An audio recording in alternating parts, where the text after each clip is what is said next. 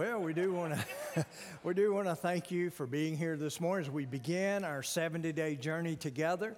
Uh, those who uh, may be watching with the live stream, if you need one of the booklets, you're welcome to pick one up at the office tomorrow or sometime this week. Or if you'll notify the office, we'll mail it out to you. We realize that many people are still dealing with COVID issues.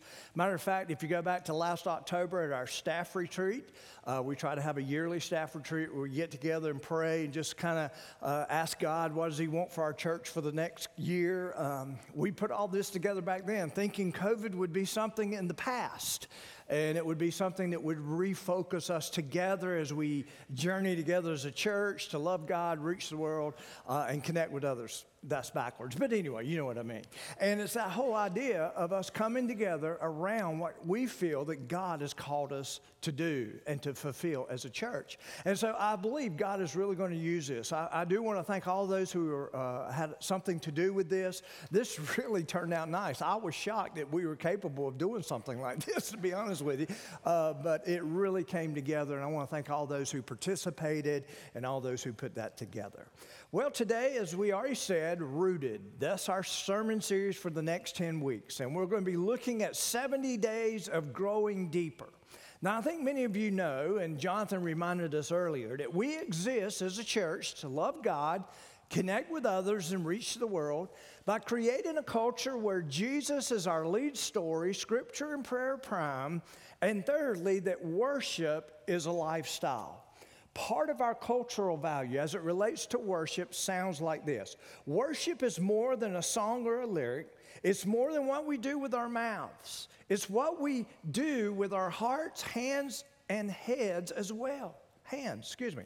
When we gather, the intention of our worship is to sing his praises, celebrate what he is doing, hear and respond to his word, and give to his compassions. However, worship is not just an hour we gather each week. Worship is a lifestyle in which the songs we are singing and the message we are hearing on Sunday echoes throughout the week. Worship is magnifying Jesus everywhere and all the time. Let me just say this this morning. If this is the only time you acknowledge God in your life is when you show up here on Sunday mornings, if this is the only time that you sing His praises and acknowledge Him for who He truly is, you're totally missing out on the life He intends for you. He wants this to be a part of your life and everything that we do and everything that we say. And that's pretty much what we're going to talk about this morning. So, week one, we're looking at loving God we're looking at corporate worship. Look at introduction on your outline. Worship is literally expressing highest value to God through our lives in response to who He is and His love for us. We're going to look closely at that love this morning. So go ahead and turn to Romans chapter 5. Romans chapter 5. In Romans, what you have here in chapters 5 through 8 is the heart of the gospel. And that's where we're going this morning. The very first thing we're going to look at as we launch into our 10 week study is we're going to look at the whole idea of salvation. What is salvation? What did God do when He gave us the ability to be saved? When He gave us the ability to be accepted by God? What was He up to? And then, really, when we begin to look into this this morning, you're going to see that we love God, we worship God, and the only reason we do that is because He first loved us. He initiated the relationship with us. He's the one that initiated. He's the one that brought it all together. And so our response to why he is given to us in that salvation is our worship. In Romans chapter 5, you look at the second part of verse 5, the Bible says the love of God has been poured out in our hearts by the Holy Spirit who was given to us. The phrase here, poured out, literally means lavishly meaning God lavishly gives his love to us. And therefore, our response to that lavish love is our worship to him, placing value to him, acknowledging he is the highest of value when it comes to our lives. So look on your outline. Receiving God's love for us, that's really just salvation.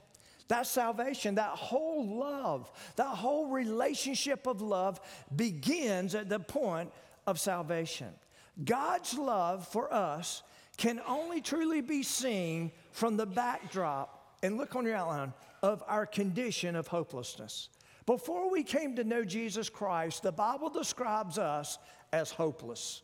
We were lost in our sins. We were captivated by sin. There was all these things were working against us. And we see that. So if you look at Romans chapter 5, look at verse 1. He says, therefore. Therefore, it's referring to something previously said. And if you go back and you study the beginning of this whole letter, you'll see in chapters 1 through 4 that Paul is giving us a picture of ourselves, and it is a picture of hopelessness. He says, Therefore, in the in midst of our hopelessness, we have been justified by faith.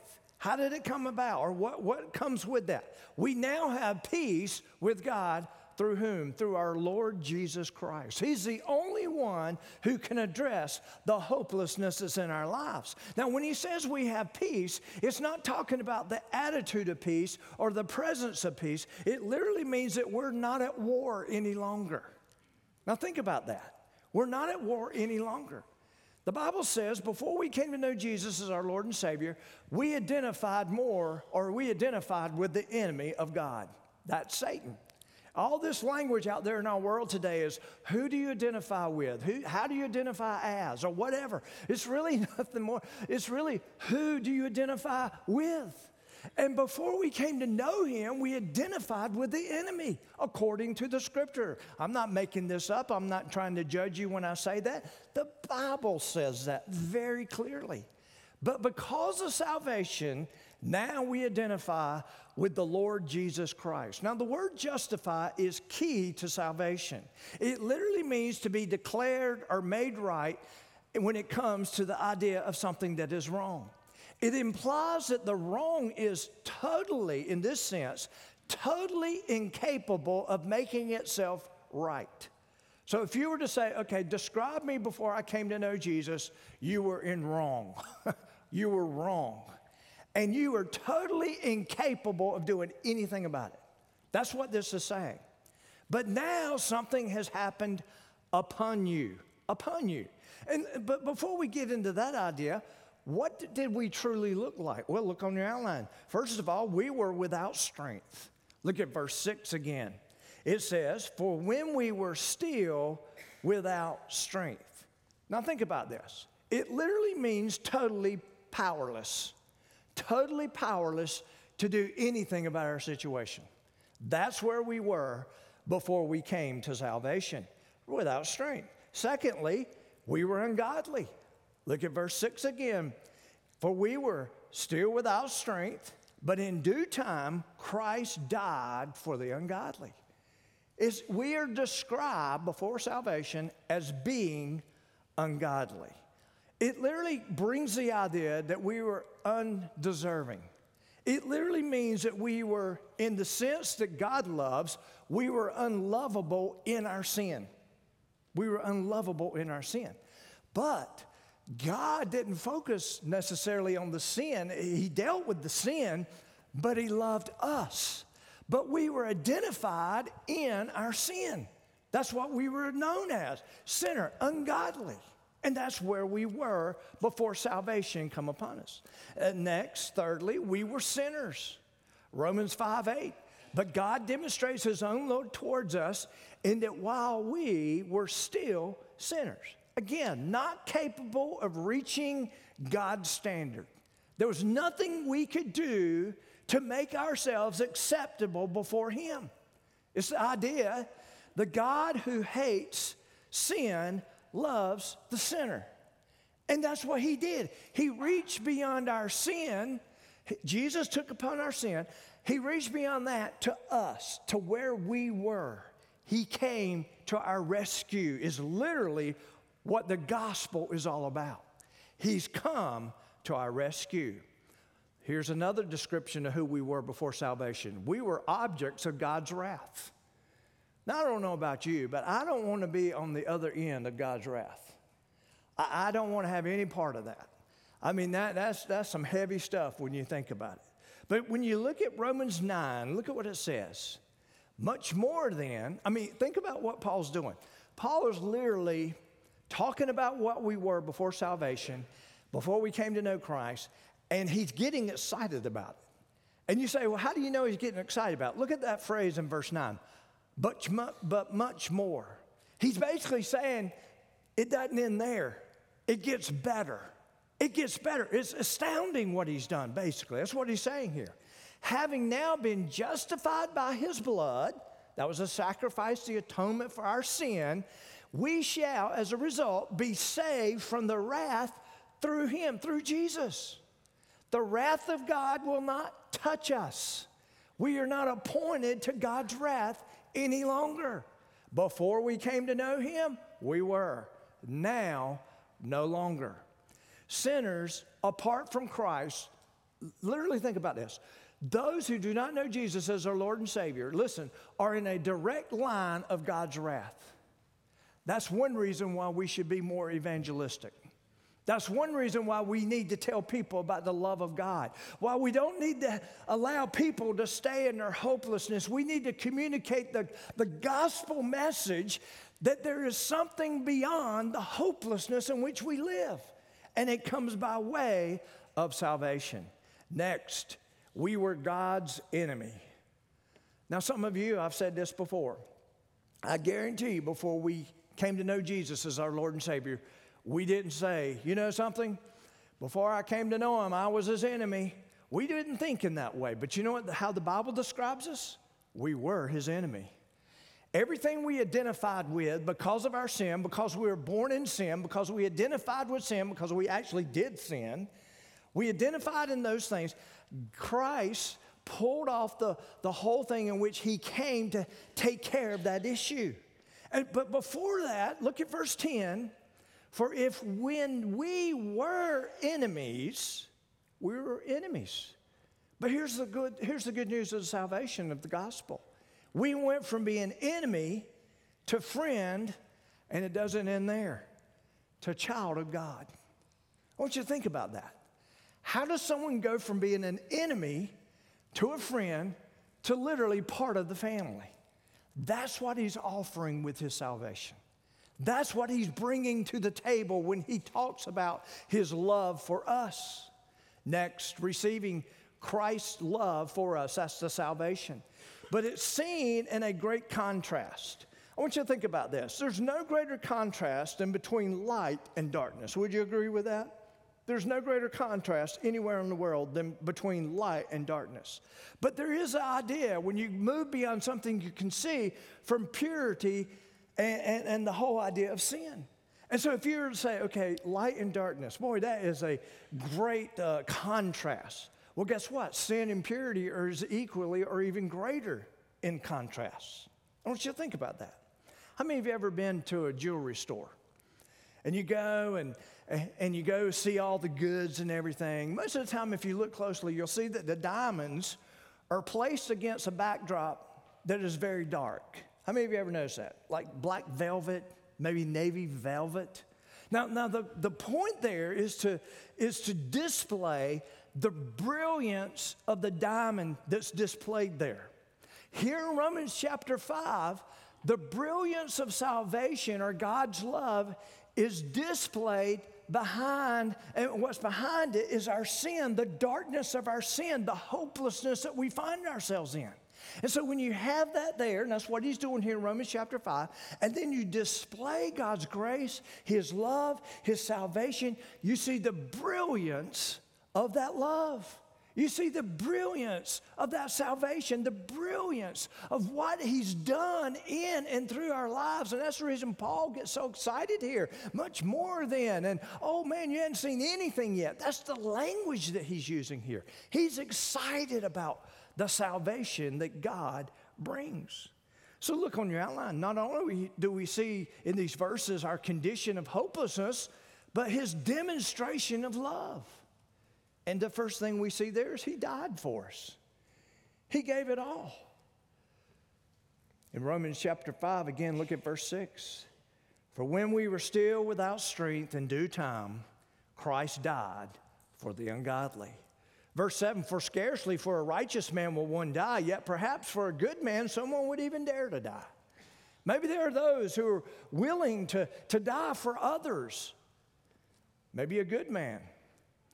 But look at what he's done. This Christ, this Jesus, he died for the unlovable. He, he died for his enemies. He died for those who were appointed to God's wrath. He did all that on our behalf. Verse 8, but God demonstrates his own love towards us, and that while we are still sinners, in that hopelessness, beyond hopelessness, Christ died for us.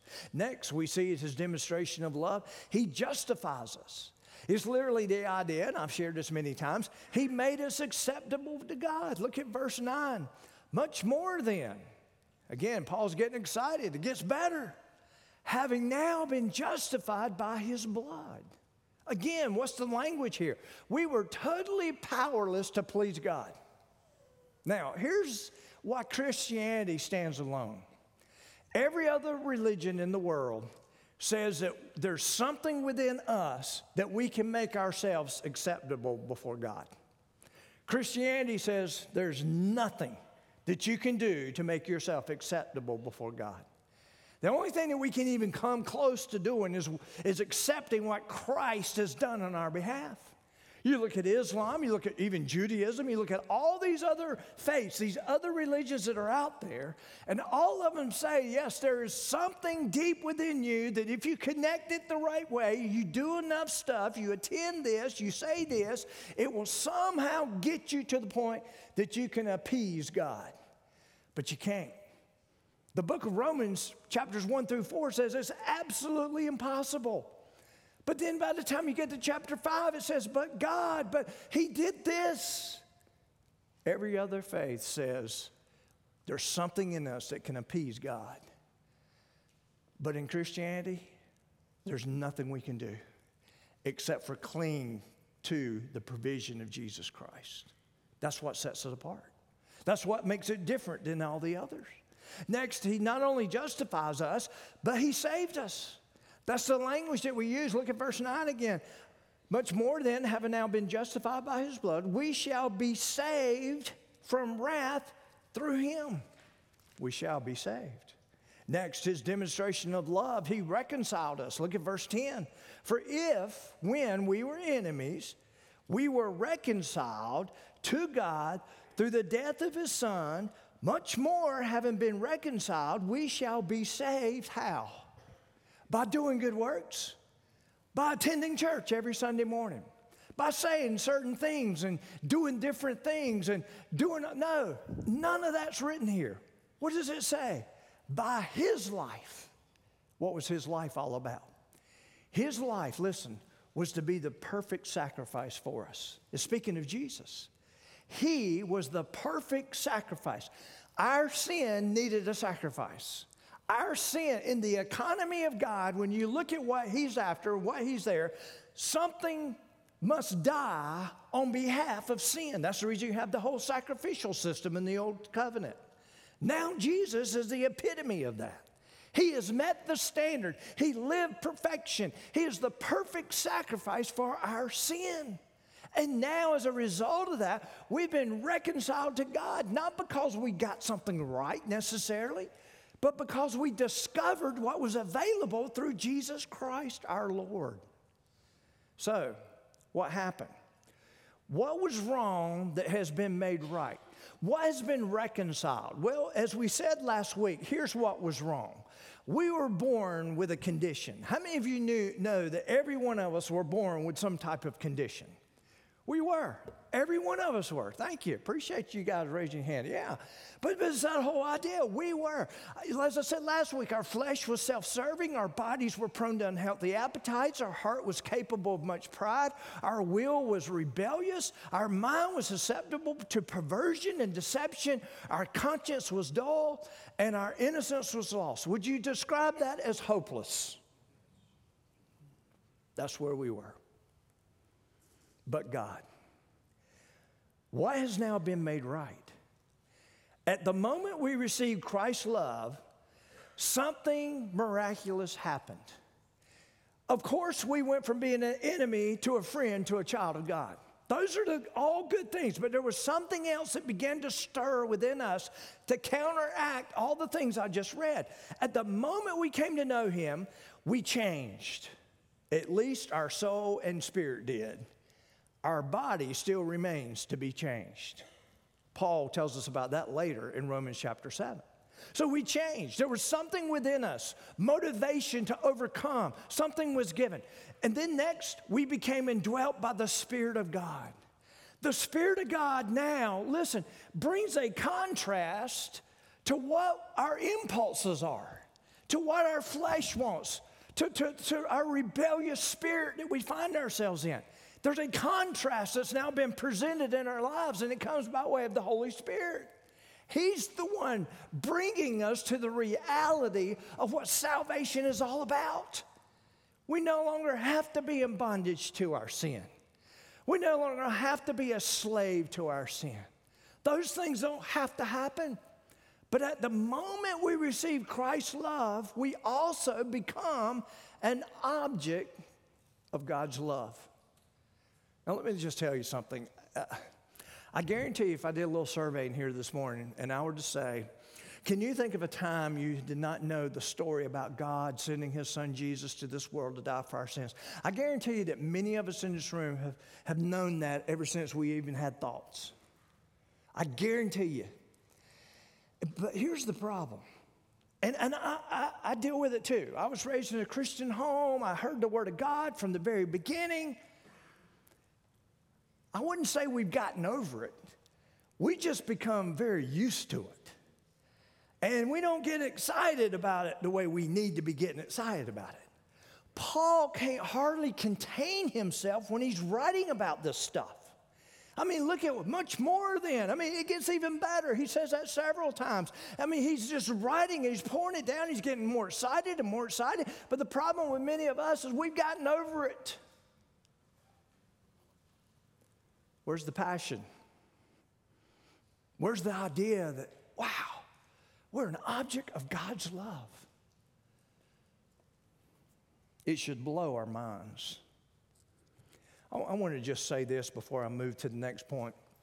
This morning, if you're sitting in this room and you don't know Jesus Christ as your Lord and Savior, I hope I presented the contrast well enough to show you where you are but also what God has provided for you through Jesus Christ to where you can be.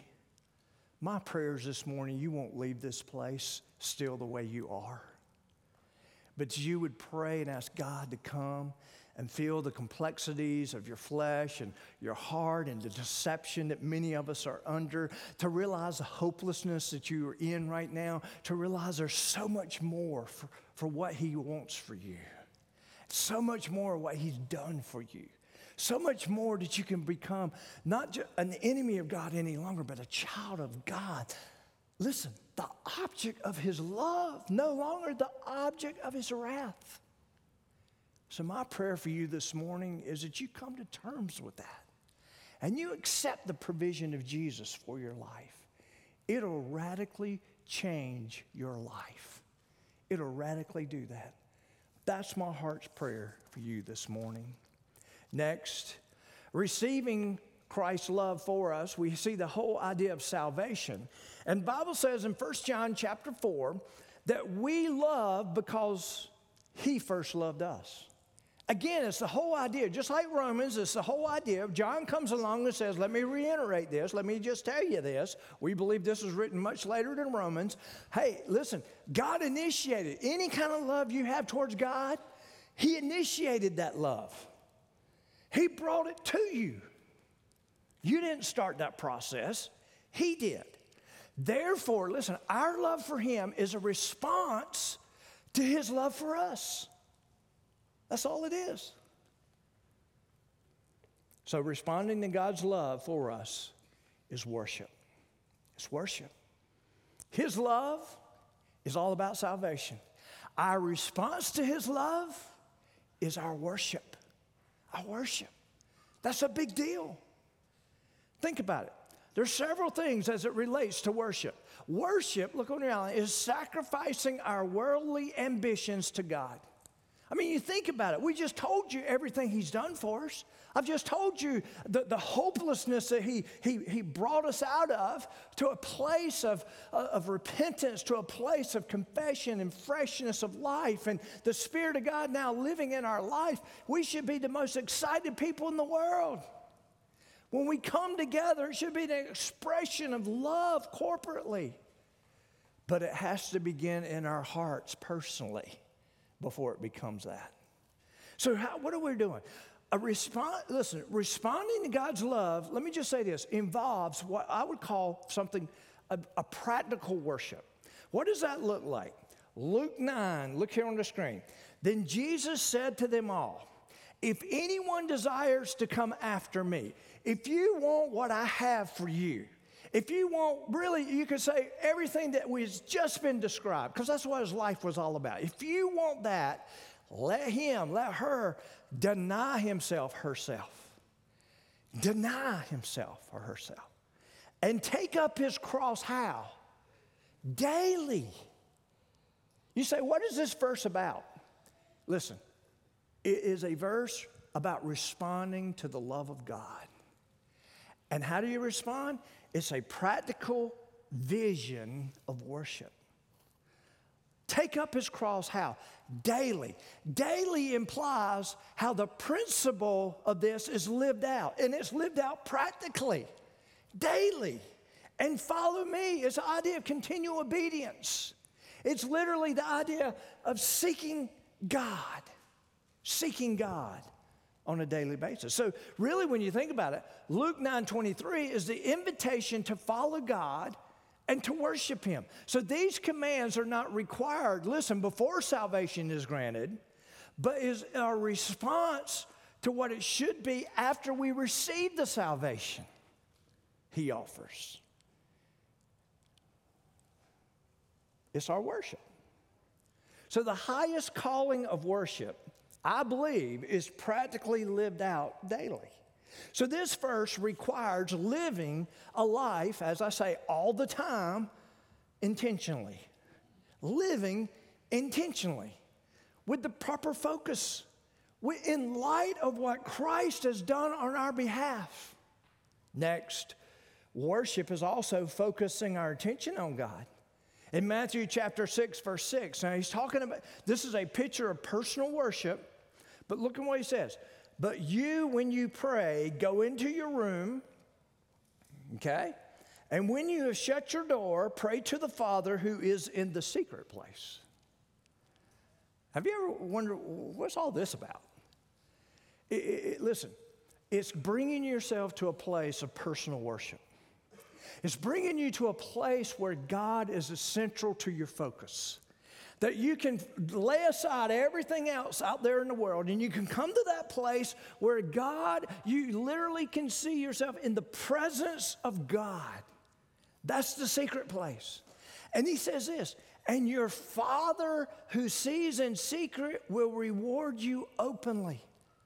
Some people say, oh, gonna get more money, get that car I always wanted. Man, if I just focus. No, that's not what it's talking about. It's talking about he, he, the reality of everything. Let me tell you what this means. The reality of everything he provides, we begin to see our lives in, in that reality. That's the reason when storms come in our life, circumstances come in life, all these different things come to our life. When we go to Him in secret, when we bring our personal worship before Him, responding to His love, knowing He loves us, He brought us from a position of helplessness and hopelessness to a place in which He's provided for us. And now we see the big picture. And it brings our worship, our all. So, how do you focus your attention on God in worship? These, this verse says basically you got to quiet your life. I don't think there's ever been a time in all of human history where it's been more difficult to quiet our lives. Am I, do you think, you think I'm correct in that? Can you, can you see the caveman, or not the caveman, but go way back when, when we had nothing, no technology, and it's like, what would that be like? How many of you want to go back to that day? We, we've been binge watching Little House on the Prairie. Actually, my wife has. Occasionally I'll pop in. But, and, and, I mean, I just love that feeling they had. Don't, don't, how many of you cry when you see the show? I mean, I know there's bad acting and all that stuff, but, but man, there's just something there that just pulls at you where you long for those days once again, don't you? Some of you like, no, I don't want to get up at five o'clock in the morning and milk a cow and all that stuff. But, but there's something appealing about that. There's something out there. Quiet your life. Leave the clutter of life outside the door. Next, worship is expressing our affection to God. In Mark chapter 12, it's also said in Matthew and Luke. Uh, uh, what we're getting ready to read goes all the way back to Deuteronomy chapter 6. It's actually uh, God instructing parents that generations may worship God.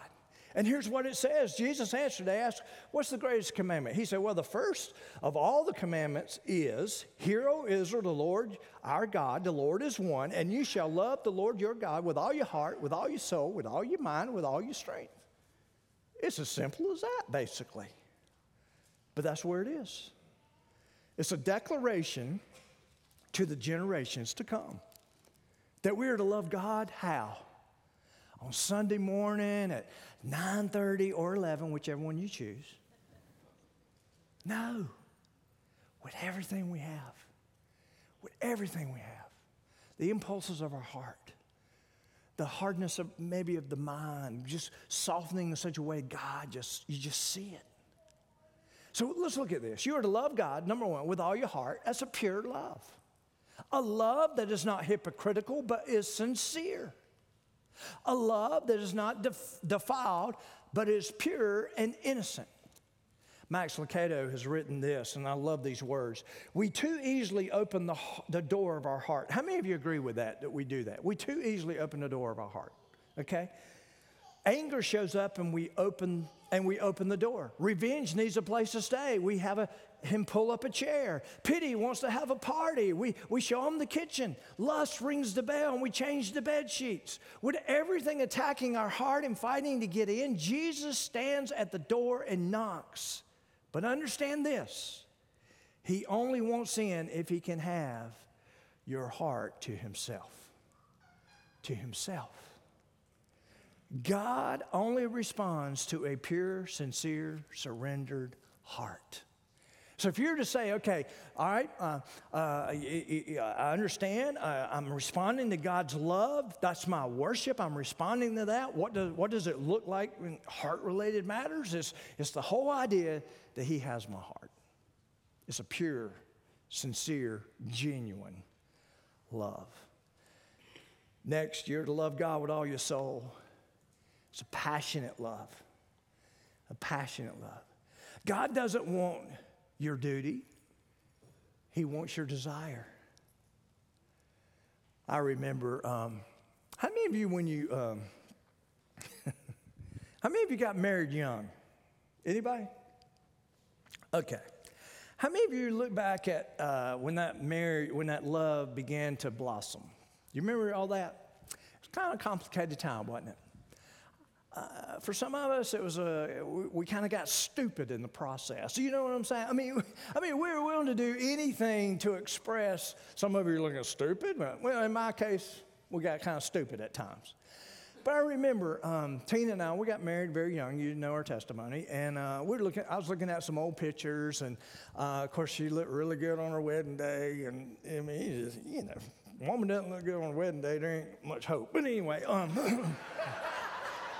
Anyway, let's move on.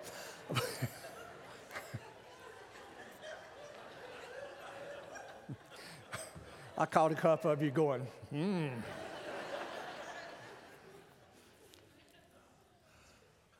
I digress anyway. I went back and looked at some pictures, and we're on our honeymoon. How many of you went to Myrtle Beach on your honeymoon? Raise your hand, anybody? I'm the only one that went, oh, okay, all right, yeah, Myrtle Beach. And the only thing we knew to do was play jungle golf. You remember? Just putt putt, that kind of thing. So you know, I look at these pictures, we're out there, and she's, you know, and I'm, you know, it's just, we got these shirts, Myrtle Beach, 1981, or 80 whatever, 80, 81.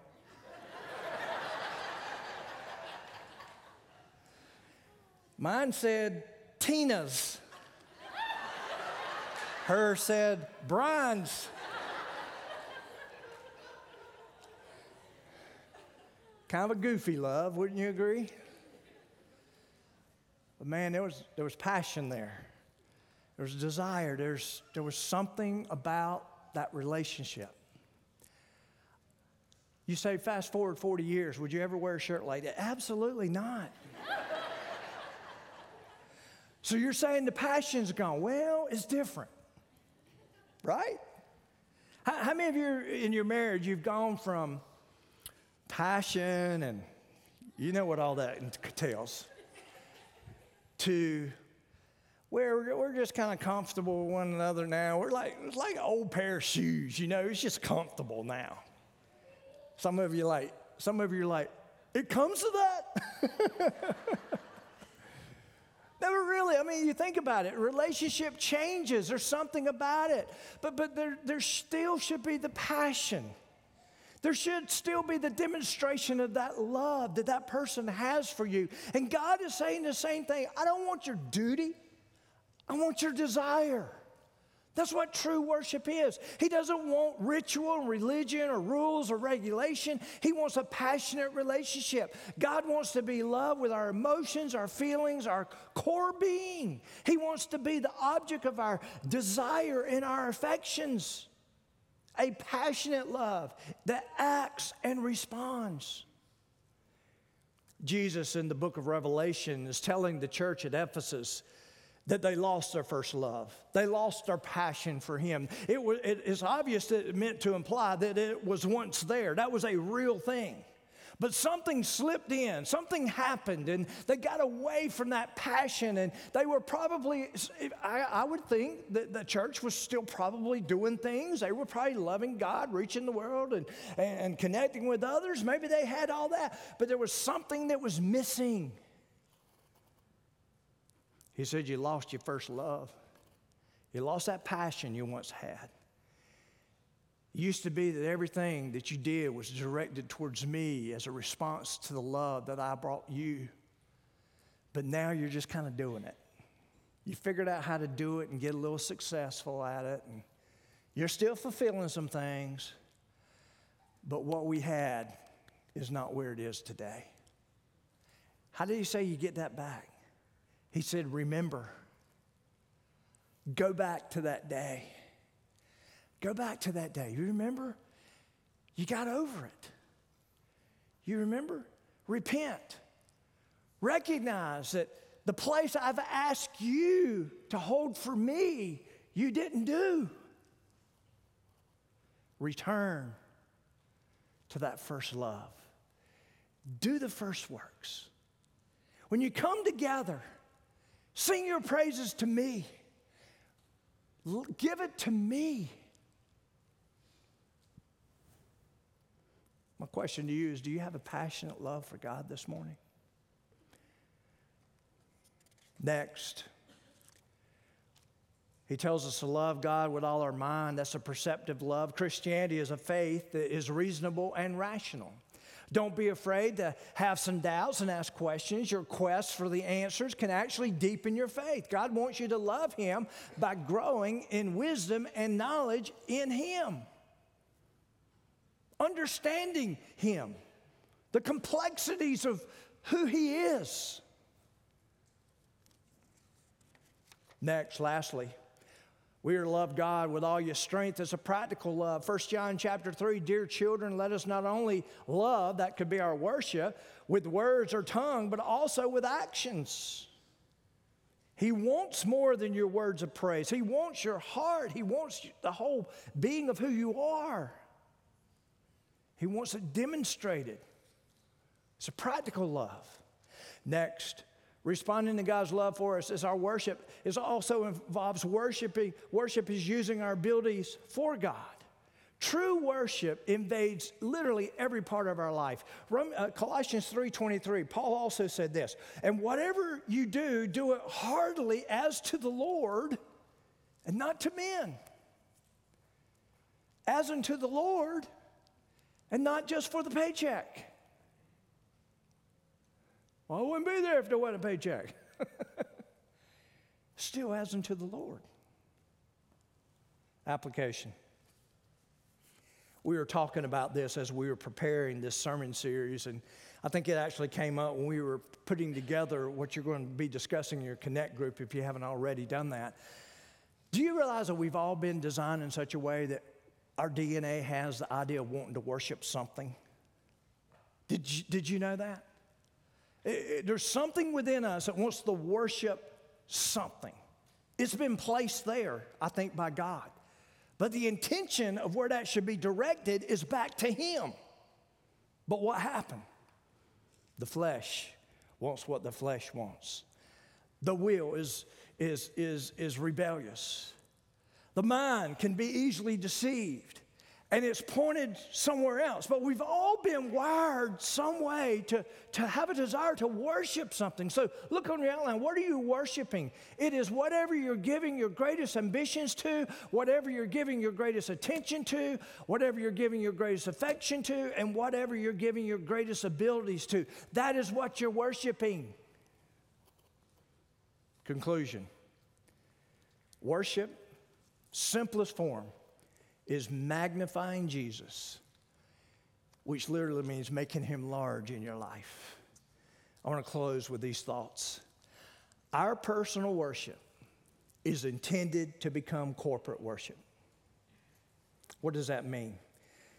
If you haven't already done this in your Connect group, it's going to happen in just a moment, hopefully. But in Hebrews chapter 10, the Bible says, let us consider one another. Uh, the word let us consider one another, it literally means let's come to a place of observation. Let's get together and let's bring observation. The purpose, in order to stir up love and good works. We're here to, to help that spark that passion towards God. To, to, to, bring the worship in such a way. The command is, he's basically saying, this is for your own good, is to not forsake the assemblings of yourself together. You need this. I need this. You say, Of course you do. You get paid by us. No, I need this.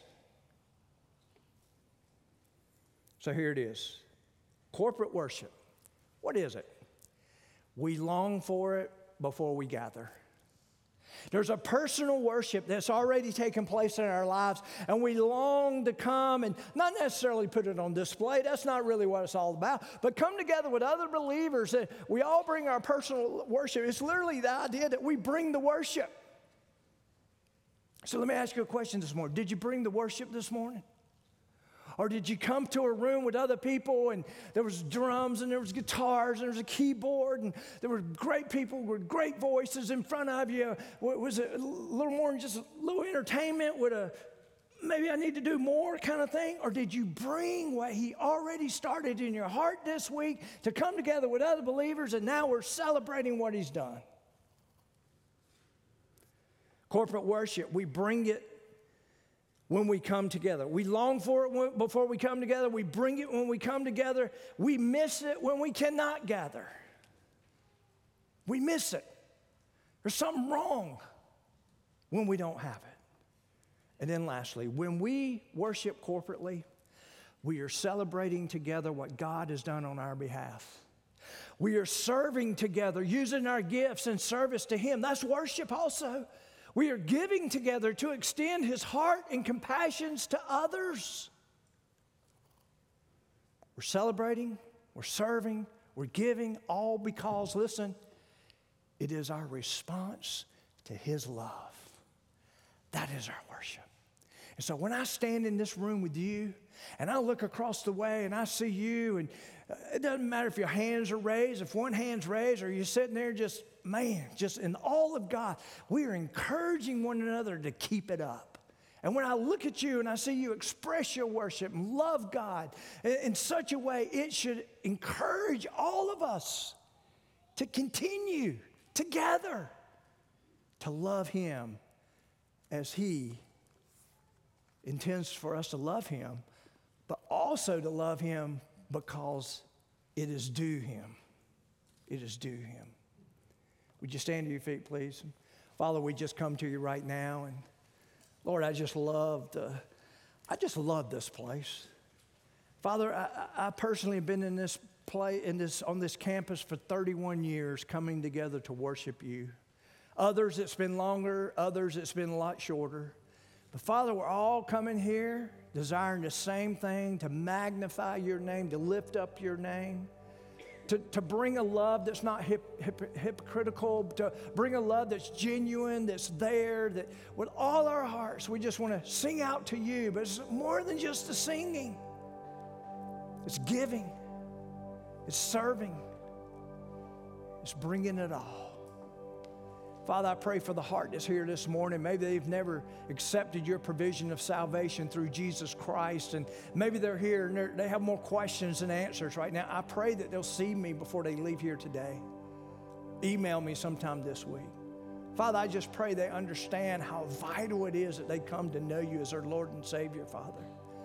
Lord, I do pray for those who have been Christians for a long time, and I- I've known about you from my early thoughts. And at times, I think I lose sight of the passion that should be there in my worship as I serve you, as I give to your causes. Father, I think many of us in this room can identify with that. But Father, help us to return to that first love.